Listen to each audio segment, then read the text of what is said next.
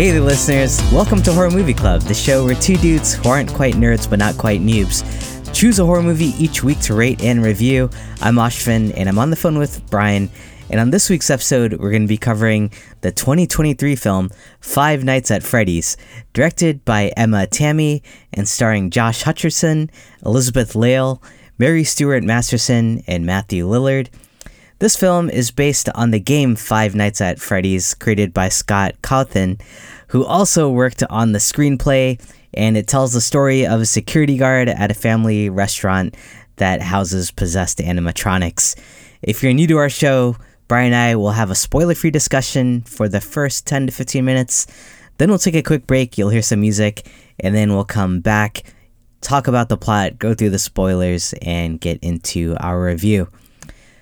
Brian, were you familiar with this video game brand or franchise at all? Not really. I had heard the name, but if somebody walked up to me and was like, hey, what's Five Nights at Freddy's? I'd be like, oh, I, I think I know, but no, I don't know what it is. Yeah.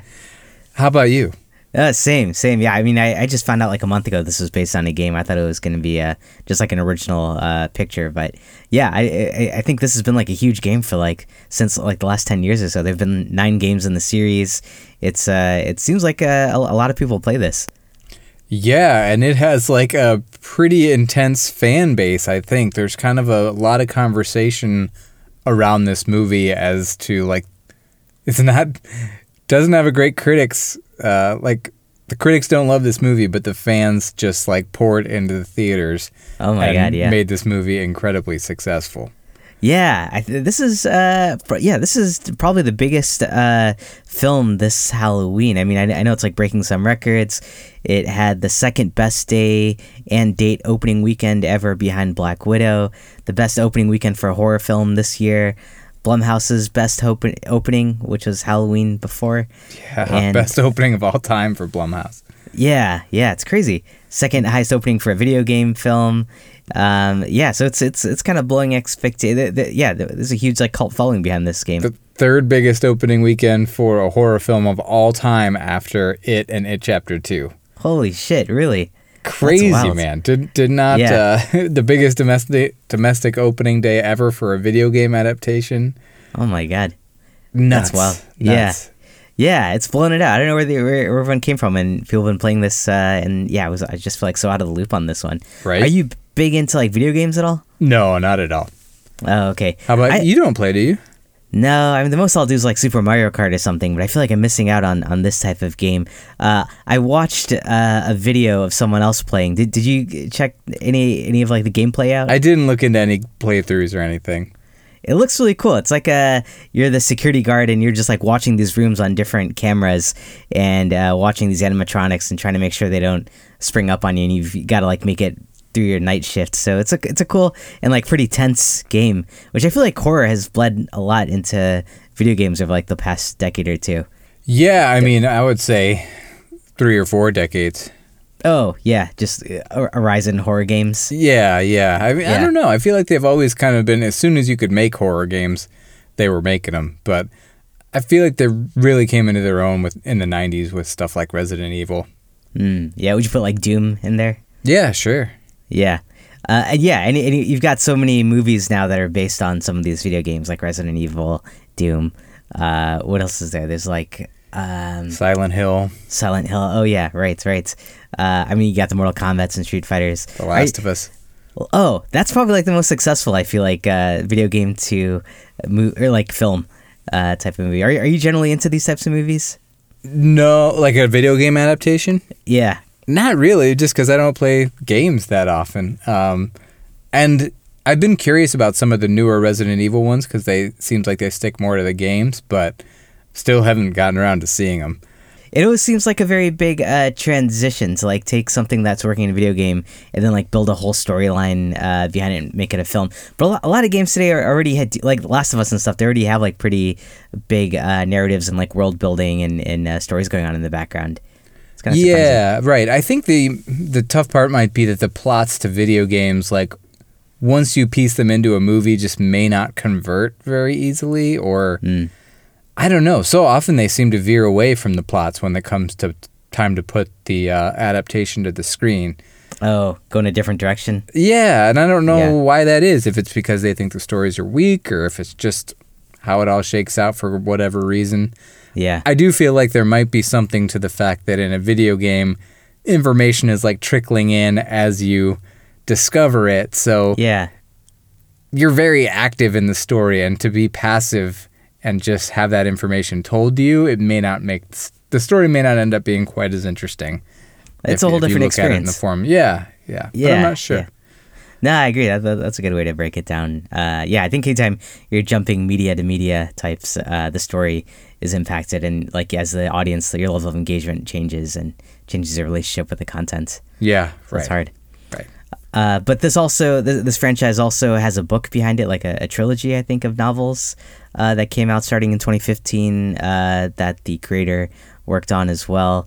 Um, what else? Uh, oh yeah, but to, to your point about the the the score, uh, Rotten Tomatoes twenty-nine percent, but audiences at eighty-nine percent. I, I can't believe that spread. Can you? That's maybe the biggest gap we've ever seen before between the critic and audience scores. Yeah, holy shit. What do you, what do you think? It's just the people who are like super into the game coming out and loving it? Yeah, I think the people who love the game come out and love the movie. Uh, Yeah, I, I think there's like a miniature culture war happening here too, where people on Twitter are just like, oh, critics don't know anything and they're the worst. And and then yeah. other people are just like, oh, I don't, not that good of a movie. you, you guys just like the game. Yeah.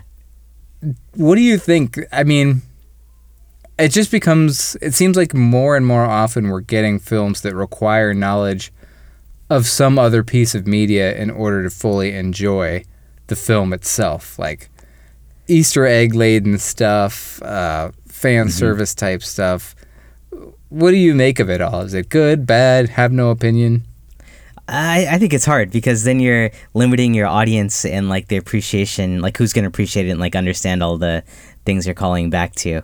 Uh, so yeah, I, personally, since I, I I'm like on the uh, outside of the inner circle here at most times rather than not, uh, I, I'm not a big fan because I feel like I'm missing a lot of things. But I, I could see how if you're like really into the series, like you go nuts about this kind of thing. But w- what do you think? Right, right. Yeah, and I mean, in the grand scheme of things, it doesn't matter what we think because this film just, like, destroyed the box office. And, yeah. uh, it's. I guess I just think it's a little bit discouraging that things are just so much about intellectual property. and But at the same time, this isn't something from, like, decades ago. It's a fairly new game, so that is its own creative and original endeavor. So it's not like we're, you know, this isn't Halloween part fourteen or whatever. This is right. something fairly new. So yeah, we're it's kind of intellectually starting from the beginning. Right. Yeah, it's intellectual property, but it's not. It's still a new creative endeavor that is not just now being adapted for the big screen. Yeah, like I wonder in that theory, do you consider like franchises like the Saw ten or like the, the Halloweens or the Nun twos or the Exorcist? Uh, you, you could apply the same thing there where unless you're like caught up with the whole franchise, you're probably missing out on a lot of uh, nuances of those films, right?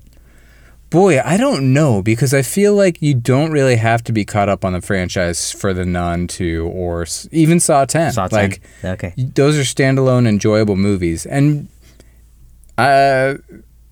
Maybe I'm revealing my hand a little bit already on the review, but this one, I mean, certainly you could argue it's a standalone, enjoyable movie as well, but it just feels like with that gap, clearly the video game fans were getting something out of it that other people were not. And whether it's yeah. like it truly enriches the watching experience or they're just so damn giddy to see the thing they love on the big screen that yeah, they are going to like it no matter what.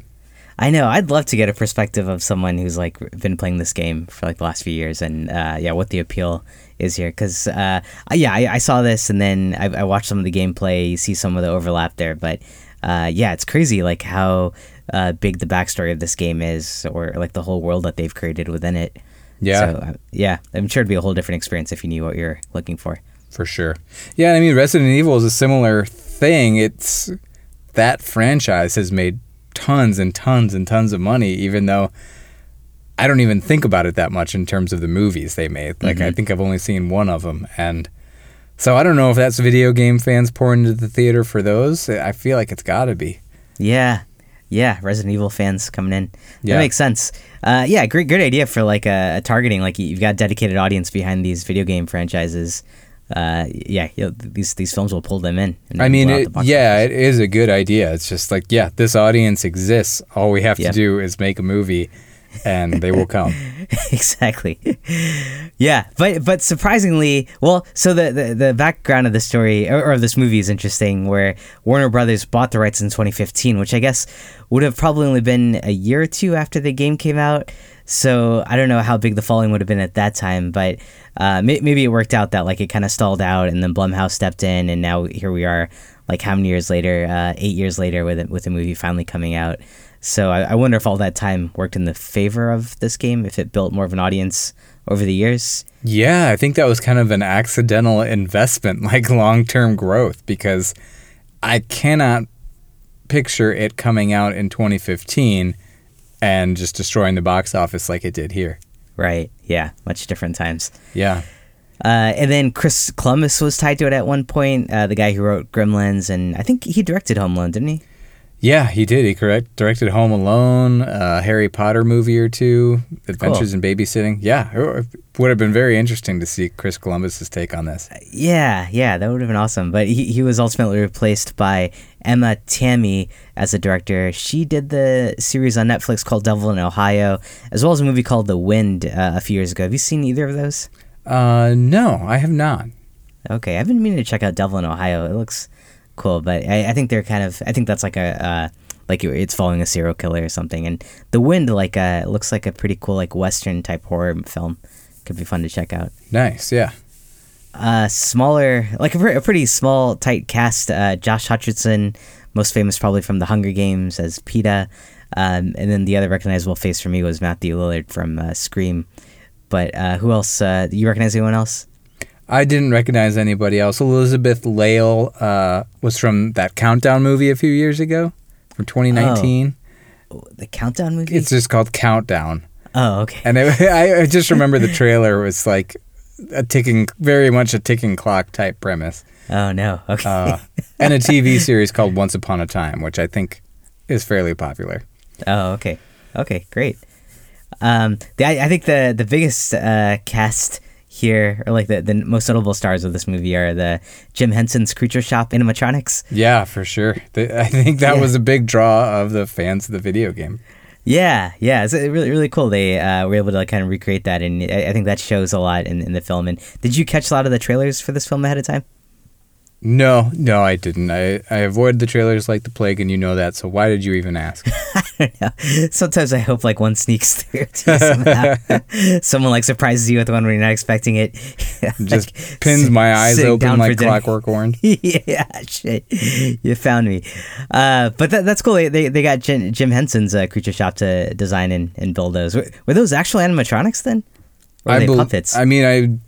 That's a good question. I, I think they were probably puppets with a bit of animatronics in there. Okay, that's awesome. Yeah. Cool. Uh, one thing we didn't mention, too, that makes the box office situation even more astounding is that this was released simultaneously in theaters and on Peacock. Oh, right. Um, yep. And they've tried this with, you know, other films as well. They did it with the Firestarter remake. They did it with Halloween Kills, which Halloween Kills...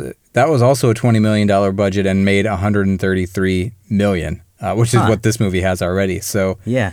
It seems like the Peacock stuff, if it's hindering the box office, it's hard to tell exactly how much.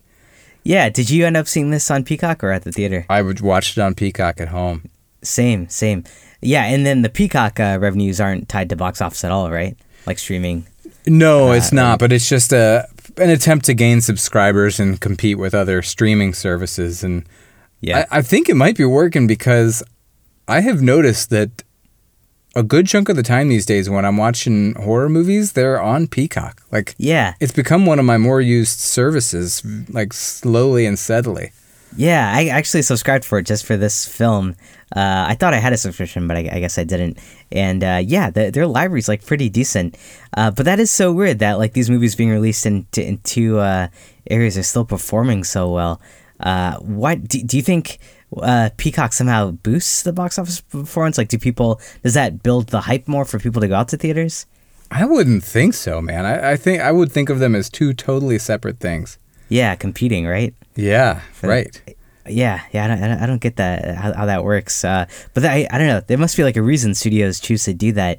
Uh, there was a while, right, where like everything that was at Universal was putting out was coming out, or was it like? Yeah, I think it was Universal. It was coming out on H B O at the same time as well. I can't remember the situation there, but yeah, that. Uh, the studios have been kind of toying with it ever since the pandemic. Yeah, right. And yeah, it doesn't seem to be detracting from box office. It's just really weird. No, not at all. Yeah. Well, okay, cool. A- any other background on this movie? Uh, yeah, the music was done by the Newton brothers, who have uh, composed the scores for every one of Mike Flanagan's projects since Oculus in twenty thirteen.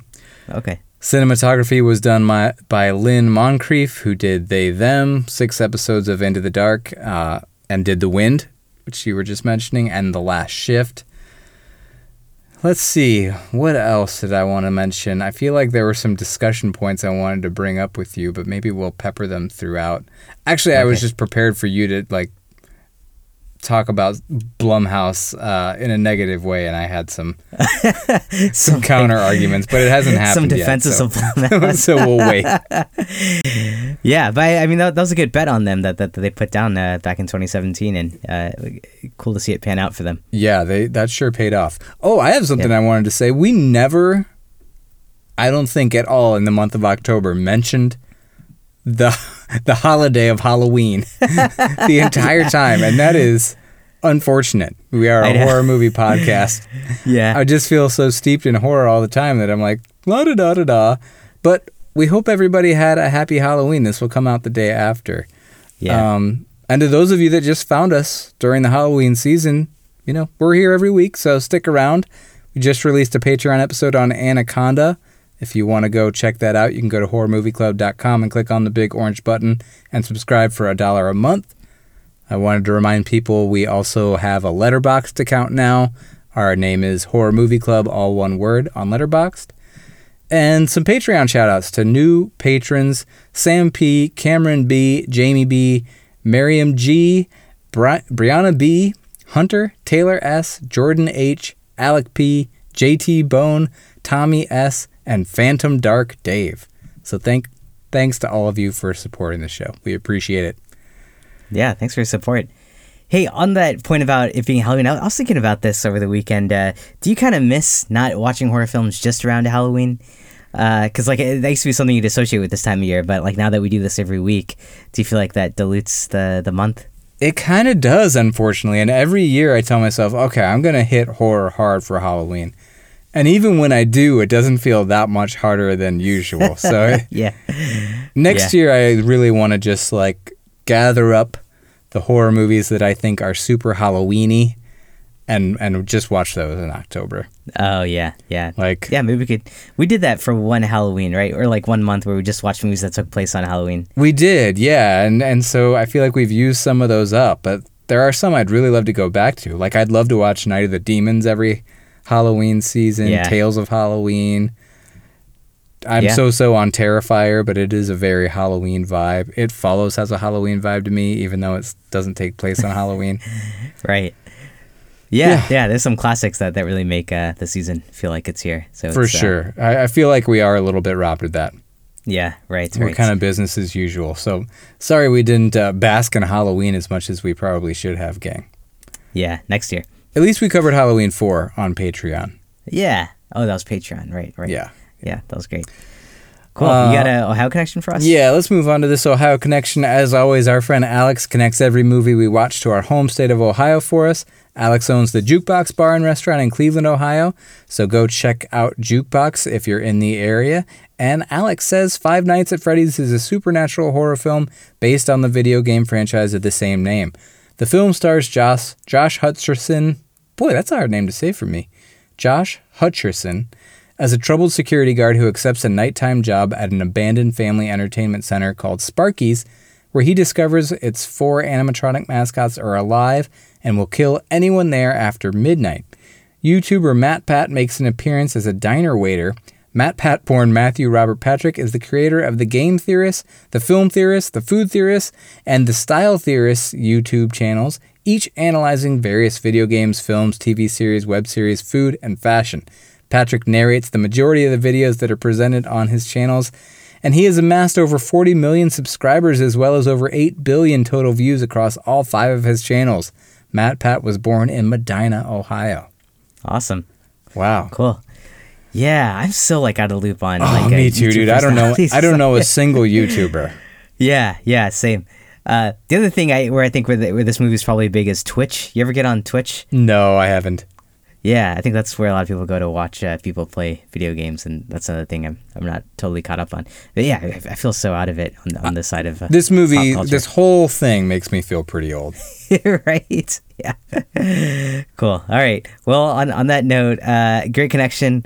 You ready to get into the plots and hit some spoilers and, and review the film? Let's do it. Okay, cool. Hey, uh, before we do, though, do you mind if we take a quick break? I, I just got to go uh, try to remember where I left the my, my, my notes for this film at. Uh, can I give you a call right back? Yeah, sure. All right, cool. I'll be right back.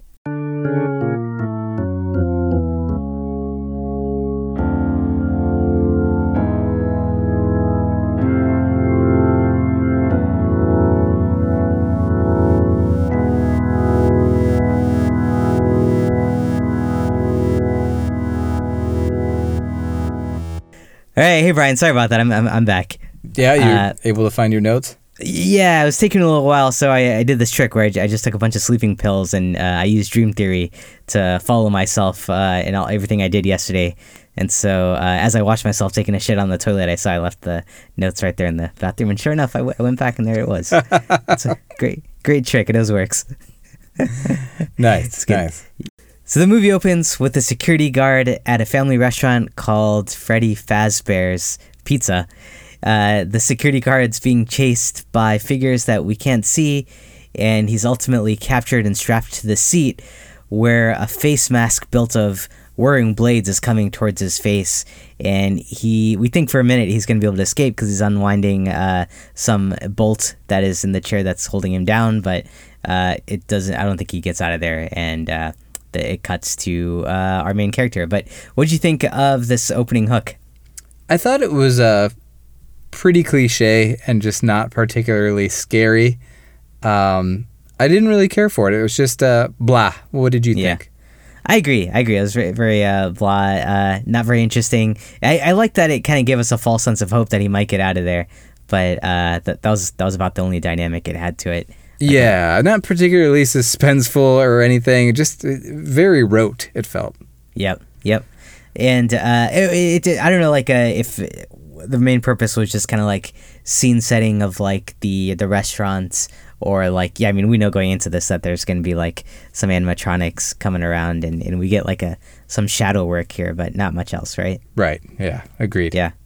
Okay. So then we meet our main character Mike, who lives and takes care of his.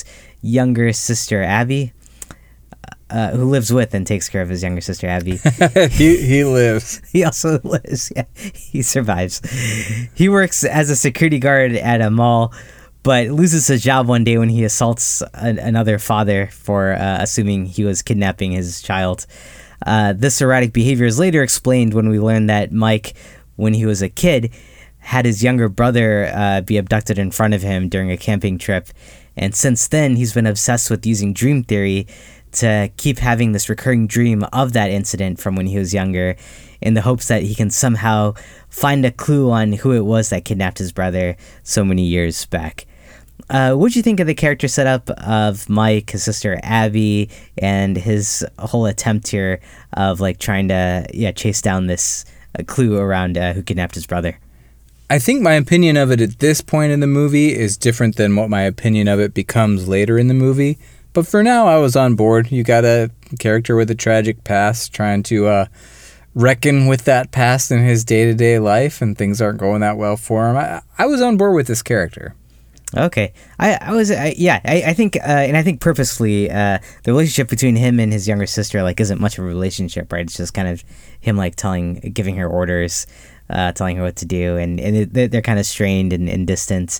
Uh, and I don't know. Uh, he's he's also, I don't know if it's the actor here, but he he does seem a little bit lifeless. I know we just talked about him being alive, but uh, he is kind of like a, a rundown guy, right? Yeah, and I think that's the performance. I, I think, uh, you know, PETA was quite a lovable character, and this this guy is not. So I think that yeah. that's that's Josh Hutcherson, Hutcherson uh, treating the character the way he feels it should be treated. So sure. I, I was okay with that. Okay, yeah, maybe a depressed person trapped in, like, the grief of the past. Makes yes, sense. yeah. So uh, now that he's unemployed, uh, he's also now risking losing custody of his sister Abby to this aunt of his who is kind of like a Cruella de Vil, where she's just, like, scheming to get uh, custody of his sister. Uh, so Mike visits with a career counselor named Steve Raglan, who offers Mike a security job at the family establishment called Freddy Fazbear's Pizza that we saw in the beginning. Uh, it's a place that's been shut down for decades, but for some reason uh, has still been there, not knocked down, and requires a night guard. Hey, actually, w- talking about the setting of this film, where what year does this film take place in? My, my belief is that it's sometime in the nineties, because there's a lot of landline phones. I, I don't think if that place had closed down in the eighties, it wouldn't have been around for like forty years. So, sure. uh, yeah, it, everything in the film was dated. There was no new technology okay. that I saw that would make me believe it was anywhere later than the nineties. Yeah, yeah, that, that makes a lot of sense. Okay, so yeah, nineties, and like this place is maybe like an eighties spot that has been shut down. Right. Okay. So the first night he's working there, he falls asleep and has the recurring dream about being in the woods on the day his brother's kidnapped. But this time there are five kids in this dream with him, and he tries to ask them about who took his brother, but the kids run away. The second night he has the same dream, and the five kids show up there again, and he chases them to try to ask them about his brother Garrett, but he ends up cutting his arm. Uh, he wakes up and a police officer is at the door. Uh, a young woman named Vanessa, Officer Vanessa. She comes in and shows Mike around, introduces him to all the animatronics that we see fully for the first time, and she also lets on that a number of kids went missing nearby in the eighties, and they suspected the owner of Five Nights at Freddy, or at at, uh, at Freddy Faz- Fazbear's uh, Pizza, but they never found any evidence. Uh, what do you think? Was it was it pretty weird to have this like character show up and like walk him through the whole place? And I how think things work? It's very strange for a police officer to like care at all about a security guard at some broken down, long closed establishment. Um, yes. So, I mean, it's clear that her character is going to have some significance and some tie to this place, but yeah, it feels pretty unnatural. Yeah, yeah, that she just shows up. And I, I guess he's like also kind of a little bit weirded out by it too. So, yeah. Uh, yeah. Okay. Uh, yeah, I, I I was like really scratching my head there, but I, I guess that, that makes sense later in the film.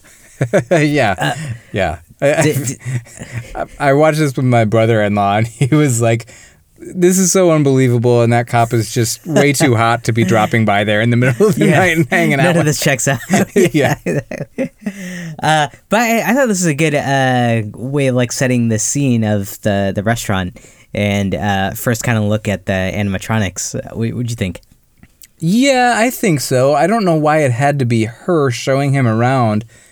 It makes it way less threatening. Like, why didn't we get him poking around on his own more? Like, there was maybe right. a little bit of that, but I feel like so many of the the tricks I thought this movie would have up its sleeve and the strengths that I thought were inherent to it, just knowing the premise, were not capitalized on at all. Like, mm-hmm. if...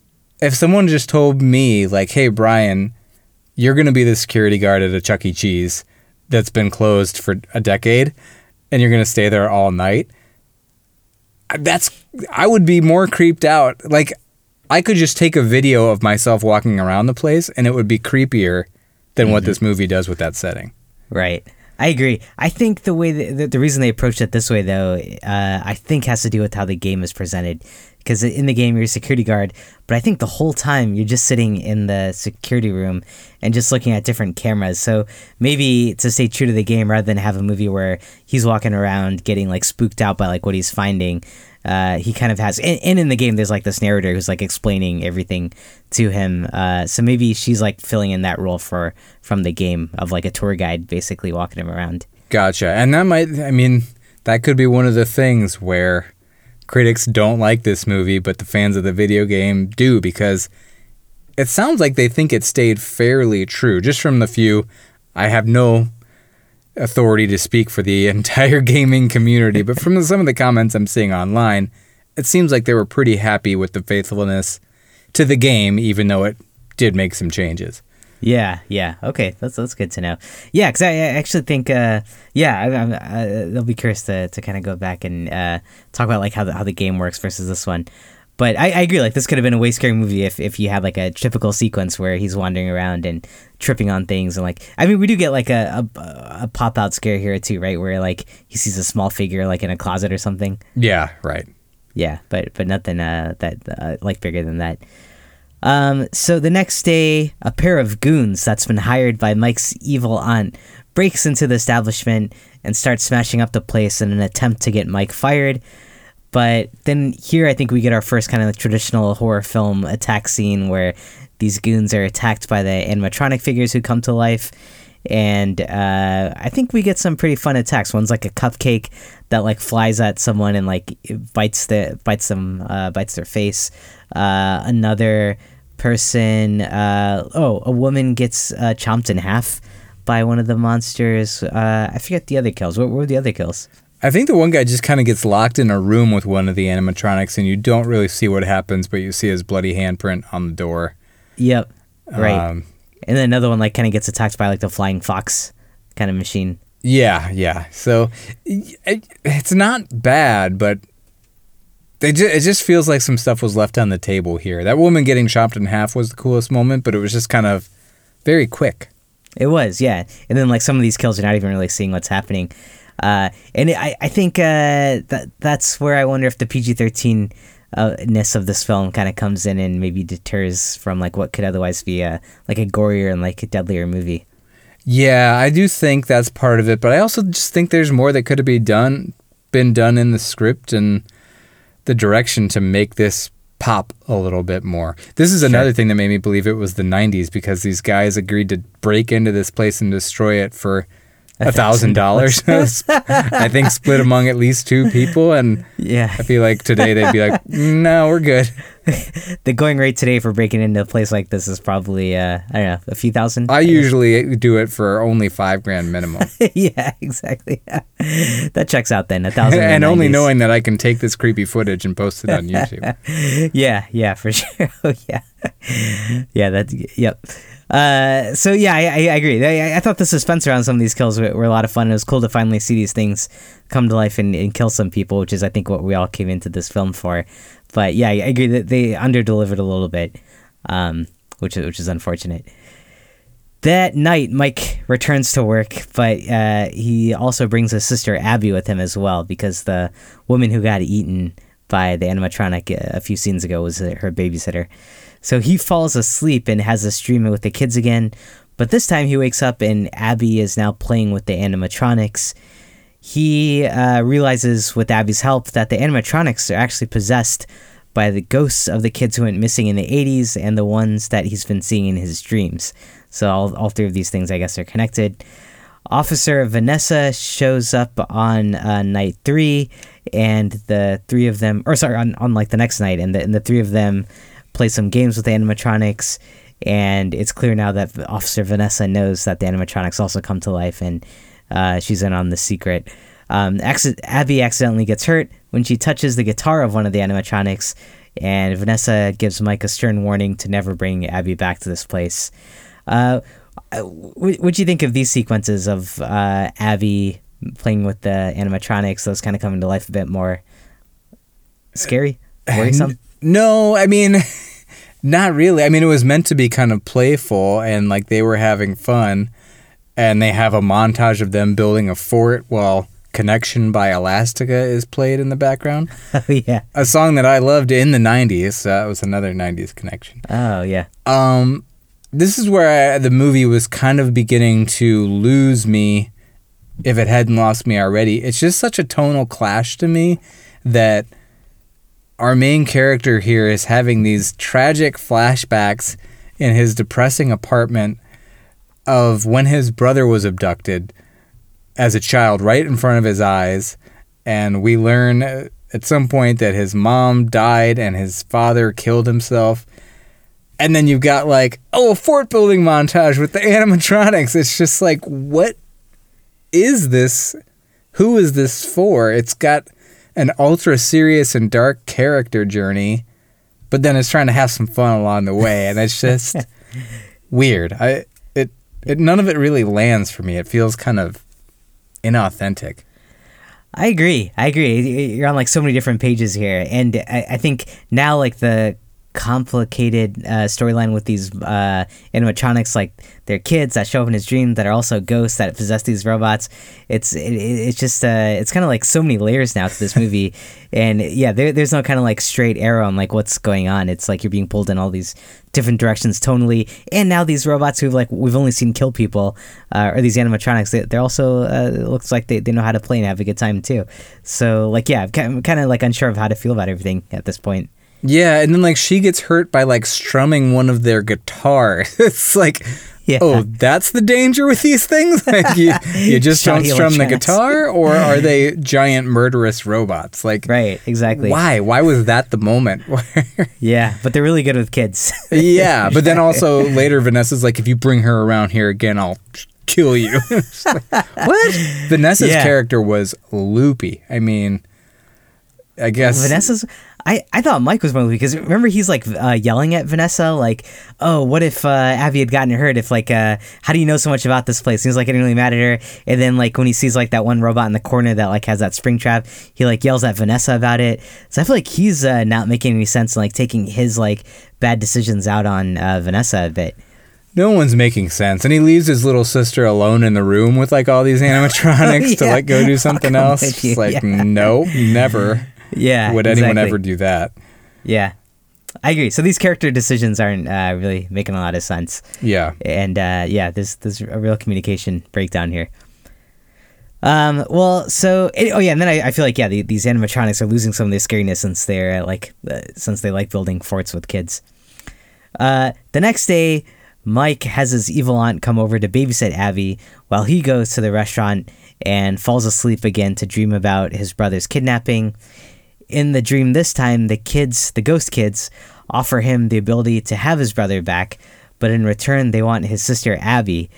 Mike, in a moment of weakness, I guess, agrees at first, but then like two seconds later realizes that it's the wrong decision and tries to back out on it, but it's too late. Uh, he wakes up and he gets attacked by the animatronics, uh, but he's he makes it out of the building and is rescued by Vanessa. Meanwhile, the main animatronic, Freddy, goes to Mike's house and kills the evil aunt and takes Abby back to the establishment to turn her now into an animatronic. Uh, were you surprised that he agreed to exchange Abby for his lost brother? Yeah, I mean, th- that's like his journey, I guess, but... And I think that part of his journey is like you need to realize that you have your sister and like... that's who you need to focus your energy on now, but he doesn't really like end that journey in a satisfying way. It's just kind of half-hearted. Like it, it does goes through all this trouble to set up his character backstory and stuff, and it's just it kind of loses its way and fizzles out eventually. Once the movie's like, oh yeah, this movie's actually about possessed animatronics, not some guy with his dead little brother. Like, yeah. I don't know. I don't know. Yeah. Yeah. I know. I, I think that's like a, a pretty weak story arc. Uh, but yeah, they, they're trying to show like maybe he's been a shitty caretaker because he's been so obsessed with this one idea. And like this is at some moment, some for some reason now he realizes it and it's like too late. Yeah. Uh, and and really like he tells people he's trying to go so he can go back to the past so he can find something out about the killer. But really it's like he wants his brother back and he feels guilt that he this happened in front of him. Yeah. Which none right. of that is like fully explored in any interesting way. Um, yeah. yeah. Yeah, I agree. I agree. Not, not a very likable character. Um, Vanessa reveals to Mike that her dad was the owner of the restaurant, and he is the one that abducted all the kids back in the eighties, and he put their bodies into the animatronics, and that the ghosts of these kids are now after Abby to turn her into an animatronic. So Mike goes back to the restaurant to save Abby. He takes down some of the machines by short-circuiting them before he gets attacked uh, by one of them, by the by the cupcake again. Um, and now a giant yellow rabbit pops out, and we've seen this yellow rabbit in pictures uh, that have been drawn before that show like, and, and I think some of the ghost children have talked about the yellow rabbit being kind of like their leader. Uh, but this yellow rabbit comes out, and we know now that this, this is the head honcho of all the ghost children, and it's presumably the person who abducted all of them. The rabbit takes off its mask, and it's revealed that it's Steve Ragland, the guy who hired Mike. He's apparently the owner of this restaurant and the abductor of the children, who he somehow manages to control. Uh, did you see this twist coming? I did, just because, you know, it's Matthew Lillard in that role, and he yeah. hesitates at the guy's last name when he's looking at his resume or something, which his last name's Schmidt. His name's Mike Schmidt, so not super distinctive, yeah. but he seems to recognize that name. And then he's yeah. like, oh, okay, if you're Mike Schmidt, I then I've got a gig for you. Which also, why? Like, why... Um, yeah. Why him? More why like him, yeah. just out of a weird sixth sense of humor that like, oh, I killed your brother, so you should work at this as a security guard at this place. Right, right. Yeah, I, I don't understand the motive here at all. Uh, like, first off, why do you have a security guard at this place that is like abandoned? Yeah. Uh, do you need someone to like watch over it? And then, yeah, what was his motivation here to get the same guy back there? And how was Vanessa complicit in this? Like, what was her role? Because he's like, you had one thing to do, like, uh, just make sure he doesn't get too close to the truth or something, or uh, something like that. But, yeah, n- none of this made sense in terms of what was... Right, right. Why even hire security guards if... Yeah. like... if you got a cop stopping by every night. Yeah. yeah. I didn't, I didn't understand that. But so uh, now uh, Steve, who I think his real name in the... It's revealed in the movie and in William the game Afton. Is William Afton, right? Yeah. Yeah. So him and the animatronics prepare to kill Mike, but at this point, Mike tells Abby that she needs to show the ghost children that the yellow bunny isn't their friend and is actually their abductor. So she quickly draws up a picture of the yellow bunny abducting the kids and hangs it on the wall. And seeing this, the possessed animatronics turn on Will, uh, what, William Afton? Yep. And trigger his bodysuit to cut into him. Mike and Abby escape, and they take Vanessa, who's been stabbed and now in a coma. And the movie ends with Mike and Abby having rebuilt their relationship, and Abby being less of a picky eater. Uh, and, and Mike goes to visit uh, Vanessa in the hospital, and is just like, hey, like, we like you, even though you kind of tried to kill us, and yeah, it makes zero sense. Yeah, yeah, this ending made no sense. There was a, a scene, too, where him and Vanessa were having, like, a heart-to-heart, and she threw his prescription pills in a pond. What? She? Oh, yeah. Damn. Yeah, and yeah. And then she told him she should consider himself, that he should consider himself lucky because he's got his sister. Yeah. And he had just told her, hey, uh, some things you should know about me, and my brother was abducted right in front of my eyes at age twelve, presumably murdered. My mom died later, and then my dad killed myself, or killed himself. so, yeah. And she's like, you're lucky. What? This movie just has, like, inexplicable dialogue moments like that, and character relationships that even when you learn what secrets those characters might be hiding, still don't make sense. They don't make any sense, yeah. Uh, I don't understand Vanessa or William Afton in this. Th- those two didn't make sense. Uh, the main character, though, I, I, I don't know, like, that, that scene you mentioned, like, he's like a sad sap, like, this whole movie. He's just, like, really down. He's, like, focused on one thing and, and uh, kind of not a really fun guy to be around. You think she's, like, trying to, like... I, th- I think she's trying to push him to, like, uh, realize that he's got, like, a sister in his life and, and to feel something about that. Because he, he kind of takes it for granted the whole time, right? He does, right. Yeah. But I, I, I think you that's do that by...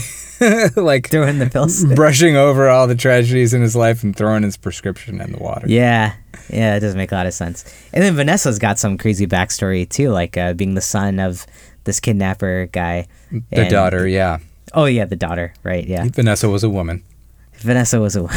Exactly. Um, I think it's crazy too that like these five kids went missing in the same town as this guy's little brother around the same time, and he wasn't aware of it. Like, he's obsessed with his brother's death and finding the killer, but mm-hmm. no idea that five other children were murdered yeah.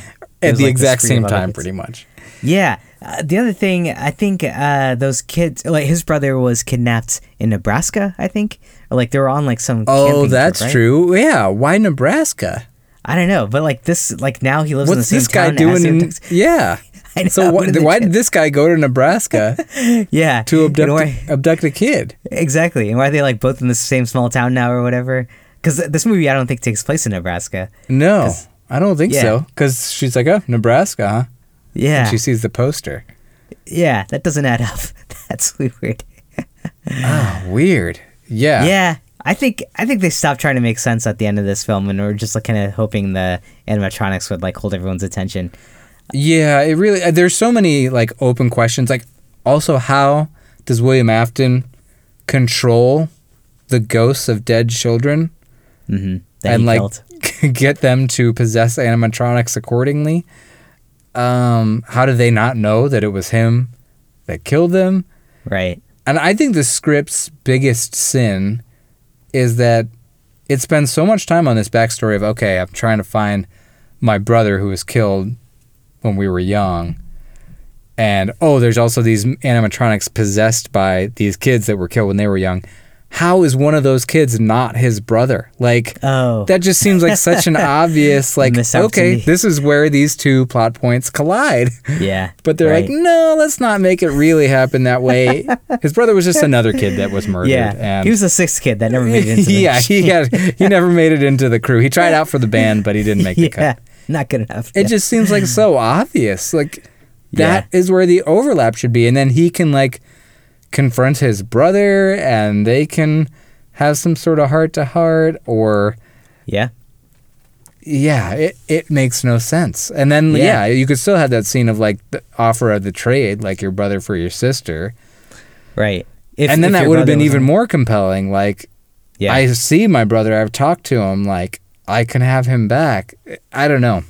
Yeah, that could have been interesting. I think the way that ghost kids are painted here, though, they they seem evil.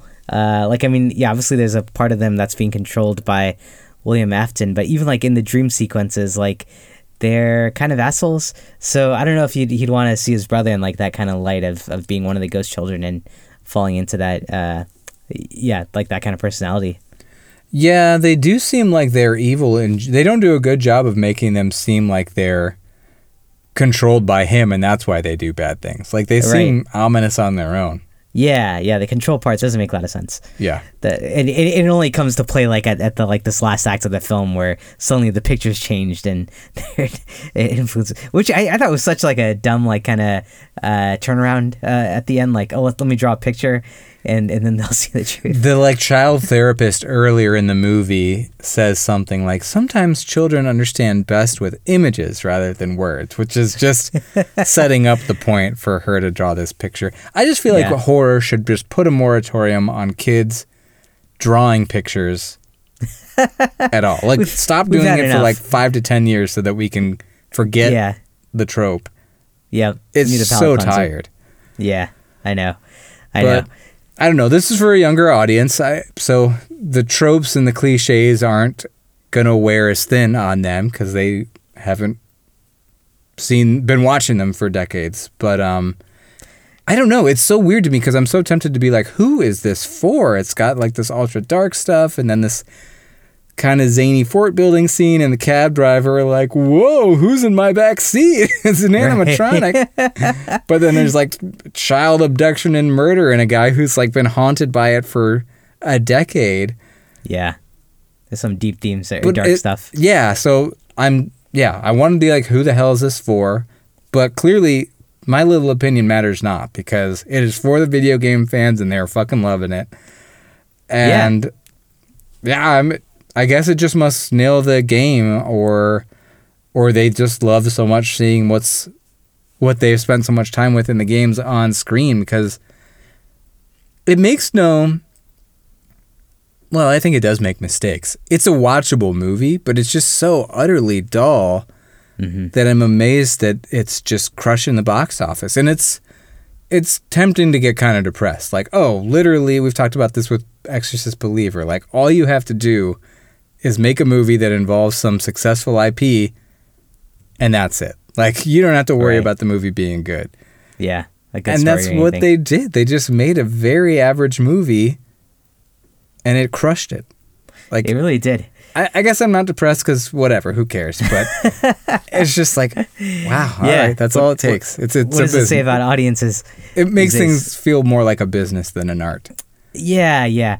You know, I'm, I'm of two minds, because on one hand, I, I think you could say what you're saying, which, uh, yeah, they took a franchise, they, yeah, put like half a brain behind it and tried to make a story. On the other hand, though, uh, maybe that was the downfall of the film, is that they tried too hard to give Mike this backstory of like being caught in this uh, trauma from a younger age, and like bring in this whole story of like, because I think the main story here, outside of the what's going on at the pizza place, is the between a brother and a sister who've like been disconnected, and like at the end, like they're like uh, working together much better.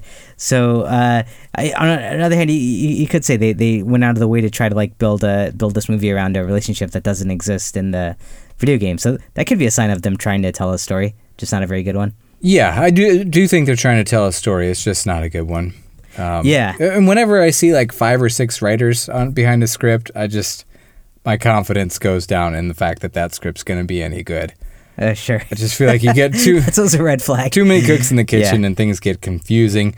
One thing that really irked me with the script too, this is a small thing, but there was something in the earlier in the film where he's having that interview with Matthew Lillard's character, and... uh he's like, all you got to do at the job is like, just watch the monitors and uh, keep the place. You only got to do one thing: watch the yeah. monitors and keep the place tidy. And he's like, that's two things. And, and then comes later, later. That's right, yeah. he Afton chastises his daughter. Like, yeah. and he's like, you had one, one job to do, and he says two things, and she goes, that's two things. It's just like, really, this is the line we're circling back on. It is utterly uh. insignificant. Yeah. And I, not clever or funny. Oh, I actually thought the comedy was uh, kind of decent in this film. Like that, that line, like repeating, uh, I thought was kind of funny. Uh, when he's like trying to explain the drugs that she finds, like, oh, they're, they're, they're like these I use them for sleeping. She's like, I, it says right on here, I know, I know what these are for. It says it like on the bottle. Or like uh, when he like shows up to save Abby and he's like, you know, revealing to her, like, oh, you know, I realize you're important to me and I love you. She's like, yeah, okay, but we need to get out of here. Like, so I, I thought there were some parts that they used humor pretty well, but uh, you, you weren't into it? No, no. Oh. I'm not into your sense of humor. yeah. yeah. That cracks me up too. Yeah. It's yeah, funny, I, I thought, man. Some things we yeah. totally agree on with humor, and others I'm just like, I know. What? I I think it was just like so unexpected, and it's just these like kind of funny lines. Uh, and even like Matthew Lillard, I, I thought his performance was like pretty comedic when we see him as like the career coach. It, did, did you think so? I thought he was good. Honestly, I didn't think any of the performances were were bad. I my biggest complaint with the movie is just the script. I think is yeah bad and the very script. uninteresting. Yeah, yeah, the script is bad, very uninteresting. Uh, the plot, I, yeah, I, I think the plot for me, I, I think, I feel like they overcomplicated it in a big way between the ghost animatronics, uh, his like past uh, and everything. Um, I, I don't know, I, I feel like maybe they uh, were too ambitious, and maybe that kind of just made a lot of the movie just not make sense uh, with some of the plot points. Yeah, I also just feel like the main draw here, at least for someone not familiar with the games, is... oh, creepy animatronics that come to life and kill people. But really, that happens like once in one scene. That middle scene, yeah. Yeah, and you really just don't get enough of the animatronics, in my opinion. They look good, but yeah. they are not utilized for scares nearly as well as they could have been. And uh, yeah. I just don't think we spend enough time with them. Like, and that... I appreciate them trying to add a, a very human story and this struggling character... but they spend too much time on this grim, depressing dream flashback and not enough time on the animatronics in a movie about animatronics. Yeah, it is surprising. Like, you probably go back to the dreams five, six times in this movie. Yeah, there's it's, a lot of screen time spent on it, and it's like dreary. Yeah. It really is. I feel like, yeah, half the film, this guy's just taking naps to have yeah. that dream. He's just watching this guy sleep and talk to people in his dreams, which, yeah, that, that, that takes a lot of gas out of the, the scares. Yeah, and the experience, like, one of the most horrible things a person can experience, which, again, is just like, a, sad. Who was this made for? Yeah. Yeah, I know. Uh, one scene I thought was really cool, though, uh, yeah, I mean, you talk about the animatronics looking good. I think when the yellow bunny pops out at the end, Uh, that was like a really cool scene, like where it comes in, out of the dark, and it's like got its head bent, and like the music's like blasting, uh, like really ominous tones. Wait, did did you, that get to you, that scene? Yeah, that's that was cool. I guess I just no no single scene ever really struck me as particularly cool. Uh, Decent. The girl, the the girl hiding in the ball pit. Uh, why exactly would I be in awe of that? Oh, I thought that was a great, like, uh, suspense. Uh, su- yeah, I, I thought that was, like, pretty suspenseful. Like, the, there's a monster, or the, the, the, the animatronics, like, kind of stomping right around her, and she's, like, hiding in there. I thought that was, like, pretty spooky. But not great. Not so much. No, it didn't do anything for me. I mean, I love uh, okay. a good ball pit, but... Yeah. This one wasn't that great. uh, what, what about some of the bigger themes of the film? Uh, I feel like they made a huge deal about, like, her eating, and, like, to the extent where, like, when she was happy, like, they, they would show that by, like, oh, she's eating a sandwich and asking for soup. Or at the end, she wants both spaghetti and pizza. Like, uh, did that feel, like, too, like, on the nose? Like, you're using this as a proxy for, like, her her mood or their relationship? I didn't really even put much stock in the, the whole eating thing. But, yeah, that's interesting. I guess it's just another thing to throw into the film where it's like, do we need another thing? Yeah, yeah, I know. They're the... Oh, the other part that was really funny, the lawyer...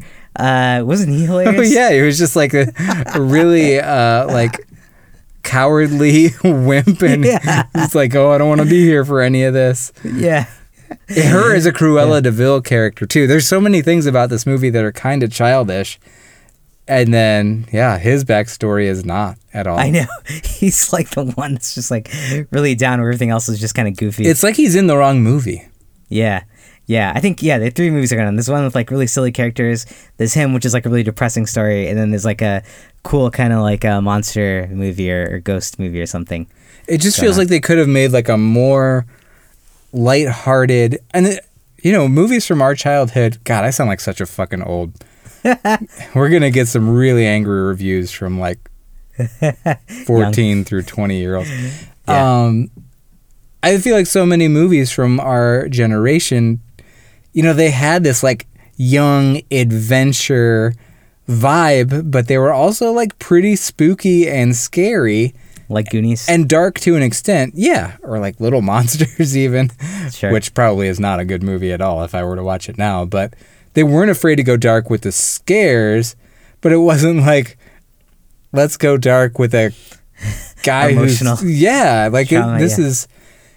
Not that I don't think kids are mature enough for that kind of thing, but it, it's just the tones to me are way off. Like, that is yeah. a deeply depressing backstory. And is it, it's not just like something he's struggling with. It's like we see that he's depressed. We see his life falling apart.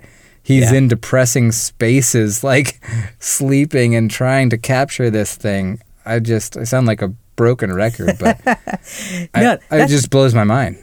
That's a really interesting point, because uh, I, I think even a lot of, like, new Disney movies, or, like, when I think about kids' movies these days, a lot of them are, like, diving more into feelings or, like, grief or trauma and, like, the role that plays and, like, kind of bringing those to light.